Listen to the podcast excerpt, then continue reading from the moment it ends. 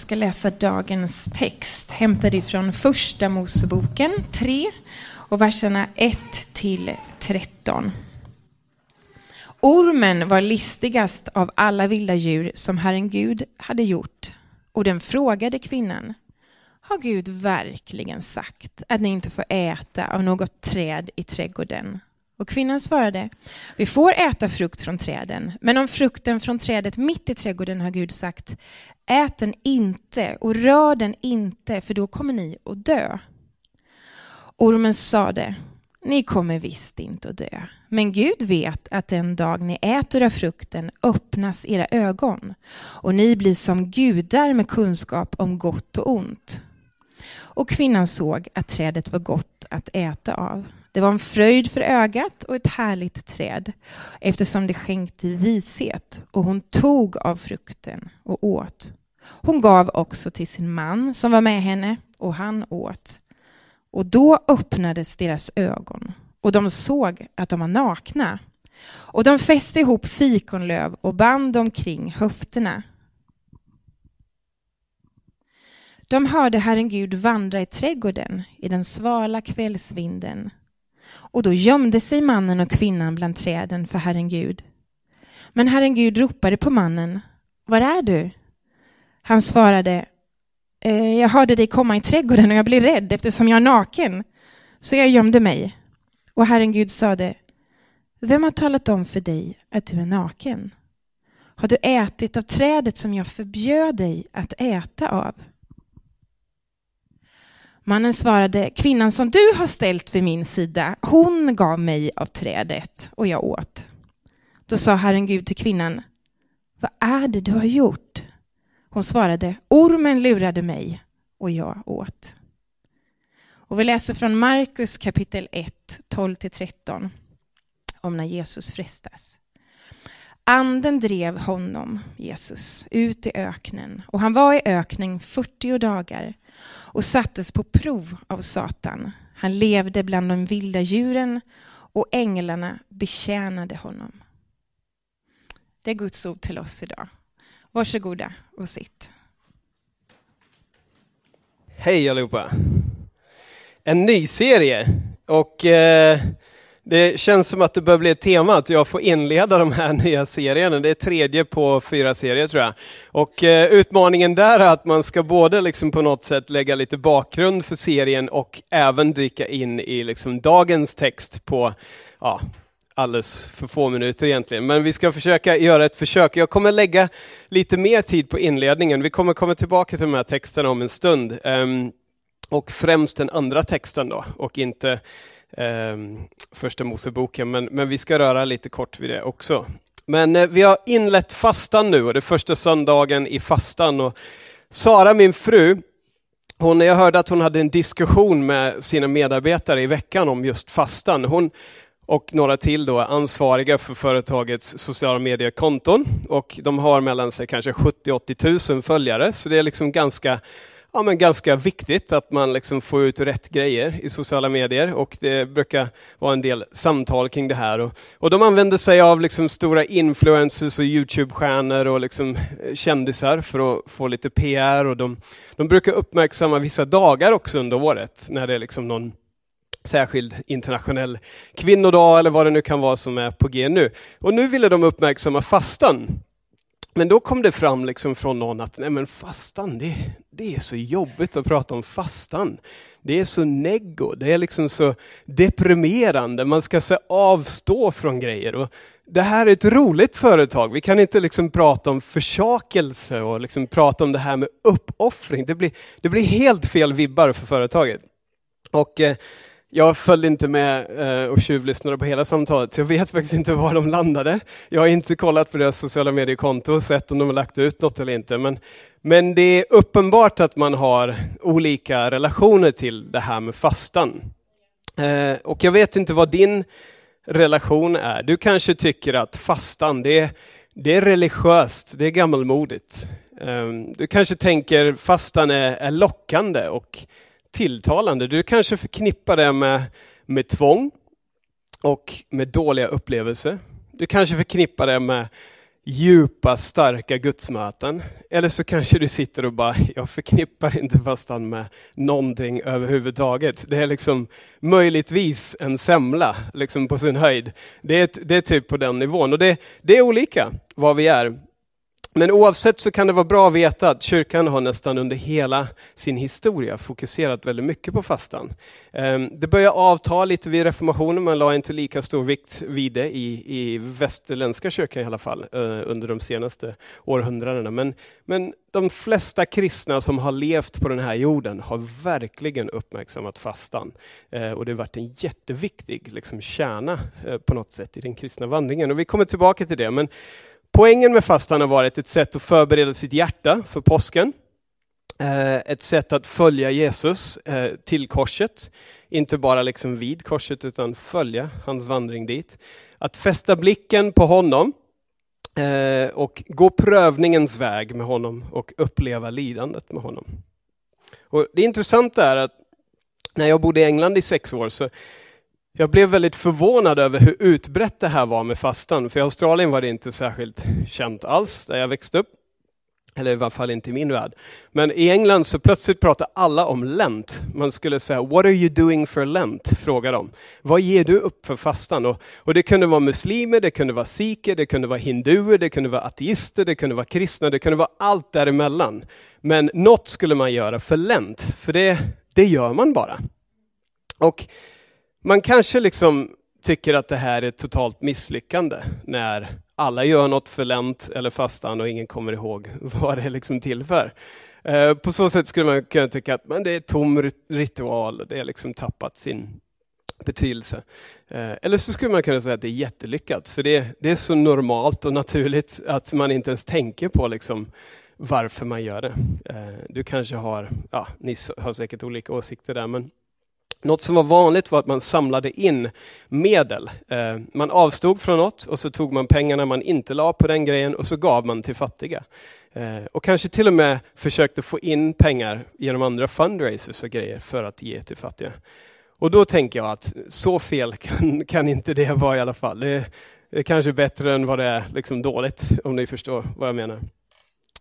Hur som helst, apropå England. Um, jag jobbade för en charity under tiden jag var där, en, en ideell förening. Och vi gjorde lite fundraisers. Vi sprang Stock, eller London, inte Stockholm, eh, London halvmaraton och fick in lite sponsringspengar. Och, och sen fick vi upp ögonen för en grej som är väldigt känt där som heter The Three Peaks Challenge. Och det ser ut så här. Eh, jag tror vi har en karta på Storbritannien. Man ska bestiga det högsta berget i Skottland, Ben Nevis, högst upp där. Sen ska man åka bil till ungefär mitten, till Scuffle Pike. Eh, och då ska man bestiga högsta berget i England. Och sen så ska man åka en bil en, väg, en bit till, till Wales, till Snowden och bestiga högsta berget i Wales. Och eh, första, det är inte Kebnekaise-nivå, men det är så 1400 meter, sen är det 1100 meter, sen är det 1000 meter. Men plussar man ihop dem där så blir det 3500 meter man ska upp och 3500 man ska ner. Och det blir 42 kilometer man ska gå eller vandra eller klättra, så det är som en mara. Enda liksom, haken är att man ska göra det här på ett dygn. Och som ni ser här så bara körtiden, och det här är utan trafik, då, är 10,5 timme. Så halva dygnet ryker direkt. Och så ska du liksom klara de här 42 kilometerna upp 3 500 och ner 3 500. Och även tajma in det med natten och se till att det är ljust nog att kunna klättra och så vidare. Vi gav oss på den här grejen. Jag tror vi var sju pers som skulle göra det, sen blev det sex, sen blev det fem, sen blev det fyra, sen var vi tre som faktiskt åkte iväg. Eh, och en chaffis som vi lurade, lurade med oss. Så att vi inte skulle somna vid ratten på natten. Och eh, vi hade till och med hittat en guide, en kompis som var från Wales och han har klättrat upp för Snowden en massa gånger. Så han skulle guida oss om vi var riktigt trötta på sista berget. Och så åkte vi upp och eh, så klättrade vi upp för Ben Nevis och eh, så här glada såg vi ut där uppe, två av oss. Ganska mycket energi, 1400 meter. Ah, det är inte så farligt. Och så eh, klättrade vi ner och vi grejade på tre timmar istället för fem, så vi var ganska kaxiga. Och åkte bil till nästa berg mitt i natten det vi upptäckte var att då var det, vi kom fram för tidigt för att vi hade klättrat för fort här. Så att då fick vi sitta i bilen i två timmar och vänta på att det skulle bli ljust. Då klättrade vi upp för nästa och det var dimmigt, jobbigt och nu var vi inte riktigt lika kaxiga längre. eh, lite mer ont i kroppen, lite tröttare. Och sen så bangar den ena, vår guide, han i mitten, som är från Wales, han bara, min kropp pallar inte. Alltså ni får köra Snowden själva. Och vi hade redan tappat två timmar och det var dimmigt. Och, så vi åkte dit. Och då var jag och Richard, vi skulle absolut upp så fort vi bara kunde ta revansch på det här. Så då sprang vi upp för det här berget. Helt, vi har dygnat typ, sovit några, några minuter i bilen. Det var hur blåsigt som helst, det regnade, det var dimmigt, varenda sten man trampade på var så hal så att man trodde man skulle bryta nacken. Men vi skulle springa upp för det här berget. Och så kommer vi upp till toppen och så här ser vi ut på tredje, inte riktigt lika glada. Och det sjuka var att när vi kom till toppen så såg vi massor turister där. Och då har de liksom klivit ur en varm bil, hoppat in i en linbana, i en liksom hytt, åkt upp med så här, kaffe latte i handen och någon varmkorv eller någonting. Och så ser de hur glada ut som helst. Torra kläder, de har liksom, ni vet, paraplyer och allting. Och så slår det oss att vi står på samma berg. Vi är på samma bergstopp. Vi är vid samma utsiktsplats. Eh, man såg ingenting för det var så dimmigt, men vi var på samma ställe, men vi hade helt, helt, helt olika upplevelser. För de har inte gått en vandring. De har bara liksom klivit ur sin bil, åkt upp och klivit ut vid utsiktsplatsen. Vi har fyra mil i benen. Vi har en resa från Skottland till England till Wales i kroppen. Vi har ett helt dygn utan sömn i kroppen. Vi har 3 500 meter upp och ner i, i kroppen. Och det, de band som vi har med varandra, som har formats under den här resan och den känslan, alltså vi, vi är med om någonting annat än vad de är med på, fast eh, de är med om, fast vi står på samma berg. Och då som kontrast då, nu får jag fram det som att jag är värsta hjälten, men jag har signat upp mig två gånger på Stockholms Marathon och jag har bangat Stockholms Marathon två gånger. Och eh, jag var där i somras vid stadion och eh, var på andra sidan av myntet här då. Och eh, stod på stadion när min kompis sprang i mål. Och igen, jag var på precis samma ställe som honom. Samma musik, samma tryck i liksom folket. Men jag har inte 4,2 mil i benen. Jag har inte gått prövningens väg eller prövningens löptur. Jag har inte liksom gått den här vandringen som han har gått. Och vi upplever helt olika saker. Lättnaden på hans ansikte, känslan av seger, alltså det som han känner i sin kropp jämfört med det jag upplever. Det är totalt annorlunda. Varför drar jag de här berättelserna? Det är för att jag tror att det här går att relatera väldigt lätt till påsken och till fastan. Under mitt kristna liv, jag har varit kristen 20 år nu, de flesta år så har påsken varit så här, dyka upp på fredag morgon, på långfredag. Jag har liksom inte tänkt på det så mycket innan. Jag har dykt upp vid mållinjen, eller jag har klivit ut ur liksom linbanan vid utsiktsplatsen och jag ser samma grejer. Jag är liksom med om samma gudstjänst, jag hör samma bibelord, men jag har inte gått den här vandringen. Men nu när jag liksom senaste åren börjar upptäcka fastan så ska jag säga att det är en helt annan grej att komma till bergstoppen. Det är en helt annan grej att komma till mållinjen och det är en helt annan grej att komma till påskgudstjänsten och till påsken. När man har gått den här vägen tillsammans med Jesus. Man får band med honom som är helt, alltså det är på ett helt annat sätt än om man bara dyker upp vid korset. Är ni med? Och det är det fastan handlar om, det är korsets väg, att gå vägen fram till korset med honom. Jag vet som sagt inte vad du har för relation till fastan eller till kyrkåret överhuvudtaget, men är det bra, fortsätt och räkna med att du får fördjupa den relationen i år. Men har du, liksom, är du nollställd eller har lite av en, en kluven relation till det, ge det en chans i år, verkligen. Och häng på den här resan, upp för det här berget.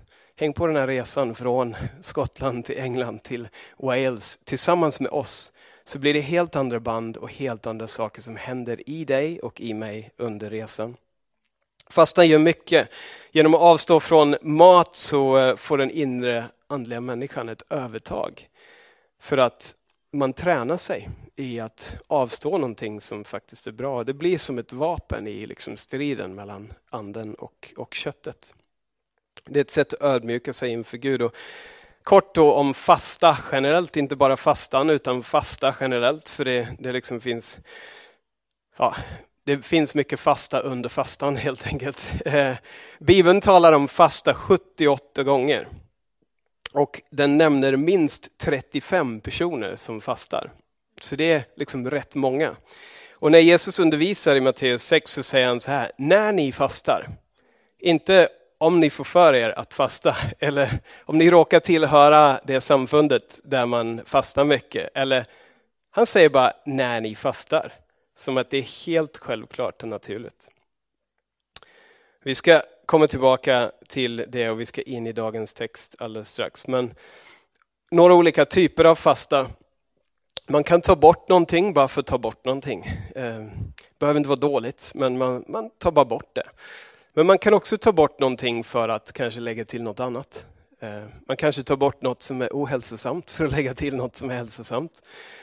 Eh, man kanske tar bort någonting för att skapa utrymme och tid för Gud, för Bibel, för bön, för människor. Man kanske tar bort någonting för att ta pengarna eller tiden eller energin och ge det till någon annan.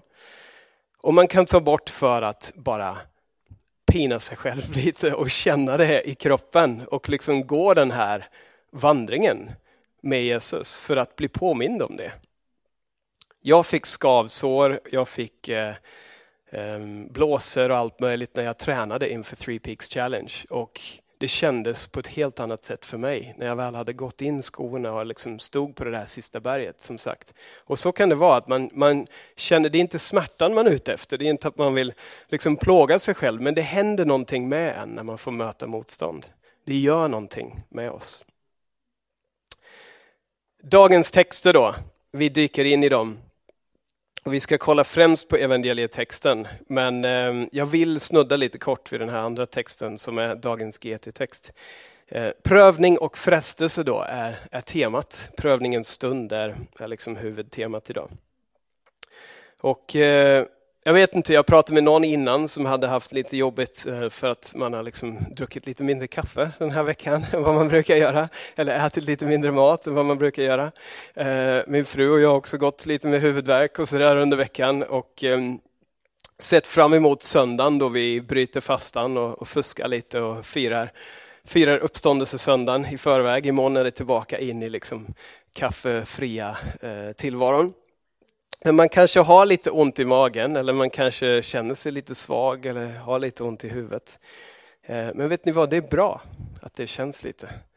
Det är bra att man får bli påmind även i kroppen om det som Jesus gjorde. Vi kommer aldrig i närheten av det han gick igenom, men någonting kanske vi blir påminda om. Och ibland så är det så att våra beslut och våra val, de sätts på prov. Ehm, och jag vet inte om du har tänkt på det här, men med liksom överlåtelse, trohet, lojalitet, vänskap och så vidare. Även om man inte söker prövningen stund så är det ofta i prövningen som man faktiskt ser att ja, men den här vänskapen höll. Det vet man inte innan. Det är klart att man vill vara gift hela livet och liksom, eh, vad säger man på svenska, alltså through ja, the good and the bad, alltså thick and thin och allt det det är klart man säger det när man liksom står i kyrkan och alla vänner är där, man ska festa halva natten och man, alla ser snyggare ut än de någonsin kommer se ut under hela sitt liv. Det, det, är klart att man är liksom med då. Men det är först när det är jobbigt som man märker, aha, det här höll. Även fast vi klantade till det, även fast vi gjorde misstag, även fast vi fick världens prövning, världens motstånd. Vi fick inte barn när vi tänkte få barn. Vi, vi, vi fick inte jobb när vi tänkte få jobb. Vi fick inte den bostaden. Vi gick back på det. Eller vi, och ändå så höll det. är då man märker kvaliteten på relationen. Och så är det också med vår relation med Gud. Det är i prövningen som man märker om det är på riktigt. Och Jakob han skriver så här att den som står fast när han frestas och väljer att närma sig Gud istället för att gå bort från honom, parafraserat, under tider av svåra yttre omständigheter. Han är välsignad. Han är välsignad. Låt oss kolla lite på tre saker snabbt. Prövningens stund och de första människorna, prövningens stund och Jesus, prövningens stund och vi. De första människorna. Ormen var listigast av alla vilda djur som Herren Gud hade gjort. Den frågade kvinnan, har Gud verkligen sagt att ni inte får äta, något träd i, av, äta av något träd i trädgården? Och vers 4, ormen sa, ni kommer visst inte dö. Alltså här möter vi Satan som är lögnarnas herre. Han är illusionernas herre. Han, han börjar direkt, vad gör han? Han målar en annan bild än den bilden som Gud har gett människan. Det är det han gör. Gud har målat en bild och sagt, så här är det. Och sen så börjar han ifrågasätta den bilden och måla en annan bild som ser ut på ett helt annat sätt. Och bara, nej men så ser det inte ut, utan det ser ut så här. Och han börjar luras. Och så är frestelsen och prövningen för så många av oss. Det är en illusion om någonting. Men det andra vi ser att han gör, och det är det vi kommer liksom fokusera mest på, det är att han börjar presentera genvägar. Och vi ser det hos Jesus sen också i hans frestelse i öknen. För Eva, hon är ju redan gjord i Guds avbild. Hon är med Gud redan. Hon är både lik Gud och hon är med Gud. Men då börjar han komma och säga, ja, men du kan bli som Gud. Och du kan göra det på det här sättet. Du kan ta en genväg och liksom göra det här och då kommer det här hända. Men en annan intressant sak vi ser här att det är liksom tre huvudmoment. Det är frestelse, det är frestelsen, fallet och förklaringen. Och, och jag, jag vill bara stanna här kort, för att det här ser jag också i mitt liv och tyvärr ser jag det i ditt liv och i andras liv, i allas våra liv. Att frestelsen kommer och så faller man och så vad händer sen? Istället för att be om förlåtelse och bekänna så har man på nytt en möjlighet att frestas av att förklara eller bortförklara det man har gjort och synda igen. För det är så ofta så det blir, eller hur? Man, man frestas och kanske man faller, man gör något misstag och istället för att bara fess up och säga som det är, så är det så ah, men nu om jag liksom lägger orden så här, då... Och det man gör egentligen är att man faller för en frestelse till och så faller man en gång till och så går det runt, runt, runt, runt, runt. Mannen svarade, kvinnan som du har ställt vid min sida, hon gav mig av trädet och jag åt. Han skiljer ifrån sig direkt bortförklarar. Och vad säger, vad säger hon då? Ormen lurade mig och jag åt. Hon skyller ifrån sig. Och det är klart det är sant det de säger fast det är inte hela bilden. De tar inte ansvar för det som har hänt utan de, de frestas igen att bortförklara istället för att be om förlåtelse. De har varsin ursäkt och varsin syndabock. Frestelse och synd leder ofta till fler frestelser och synder om inte man bekänner och gör upp. Vi går vidare till prövningens stund och Jesus, och det är här vi kommer hänga mest. Ehm, evangelietexten idag var ganska kort, bara två verser, så vi kommer ta hjälp av Matteus skildring också för att få lite mer kött på benen. Eh, anden drev ut honom i öknen och han var i öknen 40 dagar och sattes på prov av Satan. Han levde bland de vilda djuren och änglarna betjänade honom. Men om vi tittar i, i Matteus då också, så tänkte jag att vi skulle titta på de tre frestelserna och tänk på parallellerna med ditt liv nu. Tänk inte bara på, på Jesus och det han var med om, utan tänk på, på ditt liv. Och det första, första frestelsen är att göra stenar till bröd. Matteus 4, 1-4. Sedan fördes Jesus av anden ut i öknen för att sättas på prov av djävulen. När han hade fast, fastat i 40 dagar och 40 nätter blev han till slut hungrig. Då kom frestaren och sa till honom det är intressant att han ofta kommer när vi är trötta, när vi är hungriga, mitt i natten, när man är sliten, när man är lite sjuk, när man är liksom riktigt låg. Då kommer han. När man är ensam. Eva var ensam, Jesus var ensam. Vet ni hur det är med dig, men ofta när jag är ensam, då kommer han.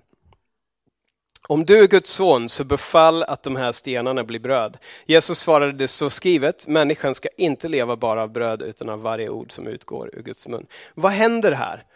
Att göra stenar till bröd. Det, det, verkar som en bra idé. Han är hungrig. Det är inget fel på mat. Mat är inte ont. Det är inte så här djävulens verk, liksom mat. Det ska man inte hålla på med. Det är en bra sak som Jesus behöver. Eller som han vill ha. Men han behöver inte det än. Hans kropp klarar ett tag till. Och det djävulen gör egentligen att han, han målar upp någonting som han vill ha, som att det är något han behöver och något han ska ta åt sig nu eller liksom ha rättighet att få. Han försöker måla upp en, en genväg för honom. Han säger ta det du vill ha Jesus. Du är hungrig. Här finns liksom möjlighet att, att göra mat. Ta det nu. Ta saken i egna händer nu och bara ta, ta det du behöver. Känner ni igen er? Hur ofta gör inte vi samma sak? Jag fixar en egen lösning. Jag är hungrig. Här skulle jag kunna trixa och fixa lite så att det blir liksom en, en lösning åt mig själv som jag vill ha. Det är inte det som är bra för mig och det är egentligen inte det jag behöver nu, men jag kan göra det. Och målet är egentligen inte annorlunda. Jesus kommer ändå äta någon gång. Men det är vägen dit. Det är en genväg igen, precis som i lustgården. Det gör det nu istället för att det ska hända sen. Hur ofta är det inte att du och jag skaffar åt oss liksom själva det vi vill ha nu istället för att vänta? Och hur ofta är det inte att vi faller för frestelsen att ge andra det de vill ha nu? Mina barn, det är lättast att bara ha tvn på dygnet runt, ha godisskålen framme dygnet runt, att aldrig duscha någon gång, att inte lägga sig någon gång. Det är det enklaste. Det är så här parenting 101 eh, så här för dummies, liksom enkla versionen om man vill göra det. Det som blir jobbigt, det är när man inte ger dem det de vill ha. Andra frestelsen, att kasta sig ner och sätta Gud på prov.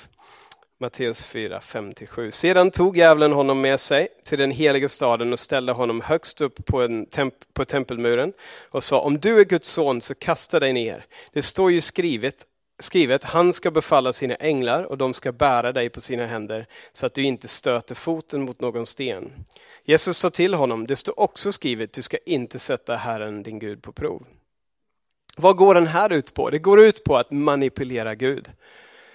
Och istället för att Jesus ska tjäna Gud så ska Gud tjäna Jesus. Gud ska göra det Jesus vill istället för att Jesus ska göra det som Gud vill. Djävulen försöker appellera till Jesus ego här och vi är inte vana att tänka i de banorna för han var Guds son. Men han var människa till 100% här och frestades på samma sätt som vi. Och Jesus, djävulen försöker tala till hans ego. Bara, du kan vara chef här, du kan vara boss, du kan bestämma. Du kastar dig ner och tvingar Gud att göra något för dig. Eller hur? Hur ofta gör inte vi samma sak? Vi vill ha någonting och så säger vi Gud, nu fixar du det här. Du kommer nu och svarar på min bön. Inte bara min bön på det som är bra för mig utan min bön på det som jag tycker jag ska ha nu, jag har rätt till och som jag struntar i om det är bra för mig eller inte. Jag vill ha det nu. Hur ofta försöker inte vi manipulera Gud så att han passar in i våra önskemål? Kasta oss ner och bara, nu får du rädda mig. Kom igen. Försöker få Gud att tjäna oss istället för att vi tjänar honom. Det är en vanlig frestelse och en vanlig sak som vi prövas i. Och det är en utmaning då att inte, inte falla för det. Och det tredje, att falla ner och tillbe djävulen. Nu tar han i ordentligt här, Satan. Nu är det, han har testat olika saker och nu, nu kör han på riktigt hårt här.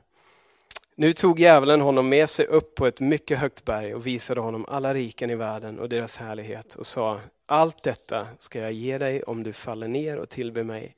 Då sa Jesus till honom, gå din väg Satan. Det står ju skrivet, Herren din Gud ska du tillbe och endast honom ska du dyrka. Då lät, lät djävulen honom vara och änglar kom fram och betjänade honom.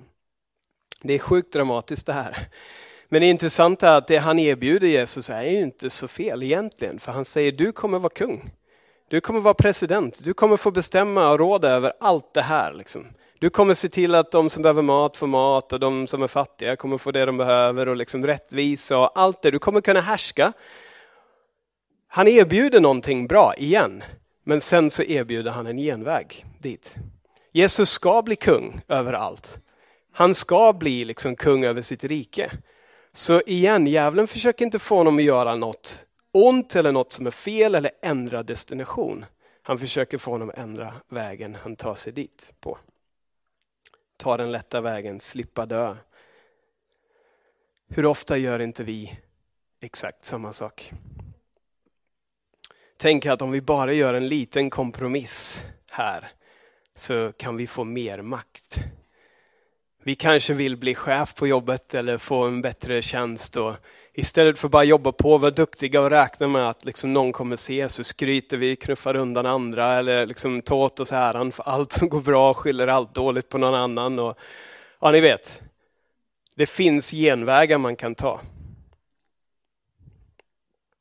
Och vi kanske tycker det är helt uppenbart att man inte faller ner och tillber djävulen, men hur ofta faller inte vi ner och tillber våra karriärer?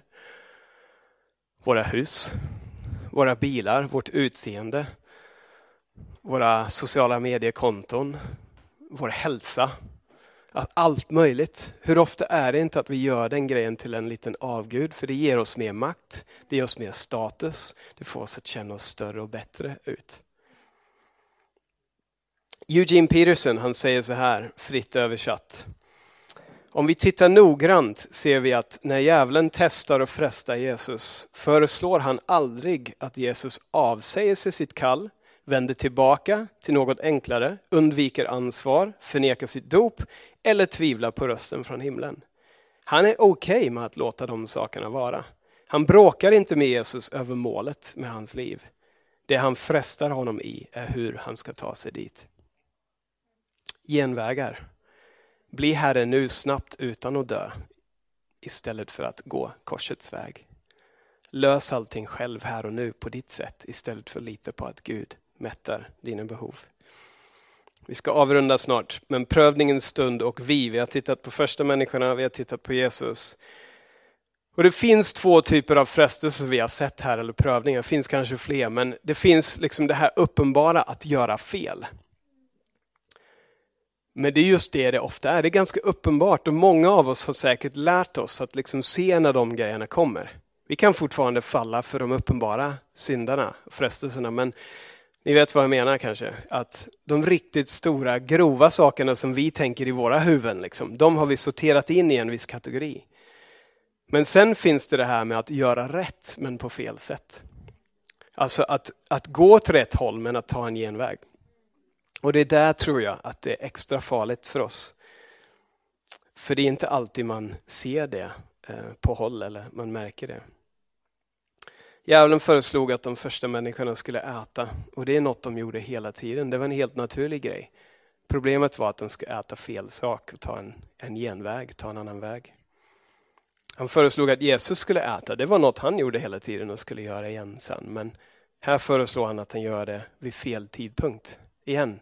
Han ändrar liksom, inte grejen, utan vägen dit. Och så kommer det ofta vara för oss. Så vad kan vi lära oss av det här? Ehm, vi kan titta kort på salmen och episteltexten för idag för att avrunda och få lite ledtrådar. Hebreerbrevet 5, 7-10. Under sitt liv på jorden uppsände han med högre rop höga rop och tårar, enträgna böner till den som kunde rädda honom från döden. Och han blev bönhörd därför att han böjde sig under Guds vilja. Fast han var son lärde han sig lyda genom att lida. Och när han hade fullkomnats blev han för alla som lyder honom, den som bringar evig frälsning. Av Gud kallad överste präst, en sådan som Melkisedek. Vers 7 där, och han blev bönhörd därför att han böjde sig under Guds vilja. Inte sin egen väg, inte sin egen vilja, utan i prövningen böjde han sig under Guds vilja. Vers 8, fast han var son lärde han sig att lyda genom att lida. Ibland så måste vi gå den hårda vägen, vi måste gå alla tre bergs klättringarna eller topparna. Vi måste liksom gå hela vägen för att det ska hända saker i oss som behöver hända innan vi kommer fram till målet. För att vi ska se saker på ett annat sätt. Och salmen 31, 2-6. Till dig Herre tar jag min tillflykt, svik mig aldrig. Du som är trofast, rädda mig, lyssna på mig, skynda till min hjälp. Var min klippa dit jag kan fly, borgen där jag finner räddning. Ja, du är min klippa och min borg. Du ska leda och styra mig, ditt namn till ära. Du ska lösa mig ur snaran de gillar att du är min tillflykt. Jag överlämnar mig i dina händer. Du befriar mig, Herre, du sanne Gud. Kan vi stå emot varje frestelse? Nej, det är bara en som kan göra det. Och han har redan gjort det. Och här har vi hela evangeliet igen i en helt annan berättelse ser vi evangeliet. Han har gjort det åt oss. Människan klarar inte av det, men han har gjort det åt oss. Men ska vi försöka ändå? Absolut. Vår respons på det han har gjort är att försöka stå emot frestelserna. Att försöka gå igenom prövningen för att bli mer lika honom och komma ut på andra sidan på ett annat sätt. Så hur gör vi när vi frestas? Psalm 31.2 svarar på den frågan. Till dig Herre tar jag min tillflykt. Svik mig aldrig, du som är trofast, rädda mig. När vi frestas, till dig tar jag min tillflykt. Och hur gör vi när vi faller för frestelsen? Igen, samma, samma vers. Till dig Herre tar jag min tillflykt. Svik mig aldrig, du som är trofast, rädda mig. Vi ber. Gud, tack att du visar i prövningens stund igen att det är bara du som är Gud. Det är bara du som klarar av det som vi inte klarar av, men att vi får det som gåva än en gång, inte bara på korset utan hela vägen fram till korset så var du lydig. Hela vägen fram till korset var du syndfri. Hela vägen fram till korset så såg du till att inte falla för frestelserna fast du frestades, precis som vi. Hela vägen fram till korset så tog du vårt ställe, du tog vår plats. Du gick den vägen vi borde gå men som vi inte klarar av att gå. Och Gud, jag ber att den som just nu sitter och känner att jag faller, jag, jag gör misstag, jag gör fel. Gud, att de ska se hoppet i budskapet om dig och evangelium. Och både det du gjorde i öknen och det du gjorde på korset och det du gjorde däremellan, Gud. Att du är vår ställföreträdare. Du är den som har betalat priset för oss. Och det behövs inga syndabockar för du tog allting på dig Gud. Jag ber att vara en av oss som känner en tyngd av att inte klara av, inte leva upp till någonting. Gud, att vi ska ta emot gåvan, frälsningen som är av nåd idag Gud. Till din ära. Och Gud, den som känner att de går igenom en prövning nu, en frestelse eller en, en tuff tid Gud. Jag ber att de hittar styrka i dig Gud. Låt dem hitta en tillflyktsplats i dig Gud. Låt dem vända sig till dig. Låt dem ha all sin glädje i dig, Herre. Låt dem hitta djupare tillfredsställelse i dig. Och inte ta genvägar, inte ta saken i egna händer, inte försöka twist your arm, liksom få dig att göra det de vill, utan att ge sig till det som du vill, Herre. Gud, var och en av oss, vi står kanske i prövningar och, och frestelser av olika slag. Vi, vi kanske har fallit på vissa områden, vi kanske stått emot på andra. Men Gud, det spelar egentligen inte roll när det gäller vår frälsning. För den är en gåva från dig. Oavsett hur duktiga vi känner oss eller hur dåliga vi känner oss så får vi det som gåva. Och Gud, jag ber att vi, vi ser det ännu större idag. Men jag ber också som respons på det att vi ska gå med dig lidandets väg. Fram till korset. Ut i öknen och hela korsets väg fram till korsfästelsen vid påsk, Herre. Gud, låt oss gå tillsammans med dig. Och under tiden, Herre, så ber jag att du förändrar oss, du förvandlar oss, att vi ska känna det i kroppen, i själen, i känslorna, i sinnet, i hela vår varelse när vi kommer fram till påsken, Herre, att vi har gått den vägen med dig och kommit närmare dig. Fått djupare insikt om vem du är och det du har gjort för oss, Herre. Styrk oss, led oss, hjälp oss och visa dig för oss på nytt under den här fasteperioden. I Jesu namn.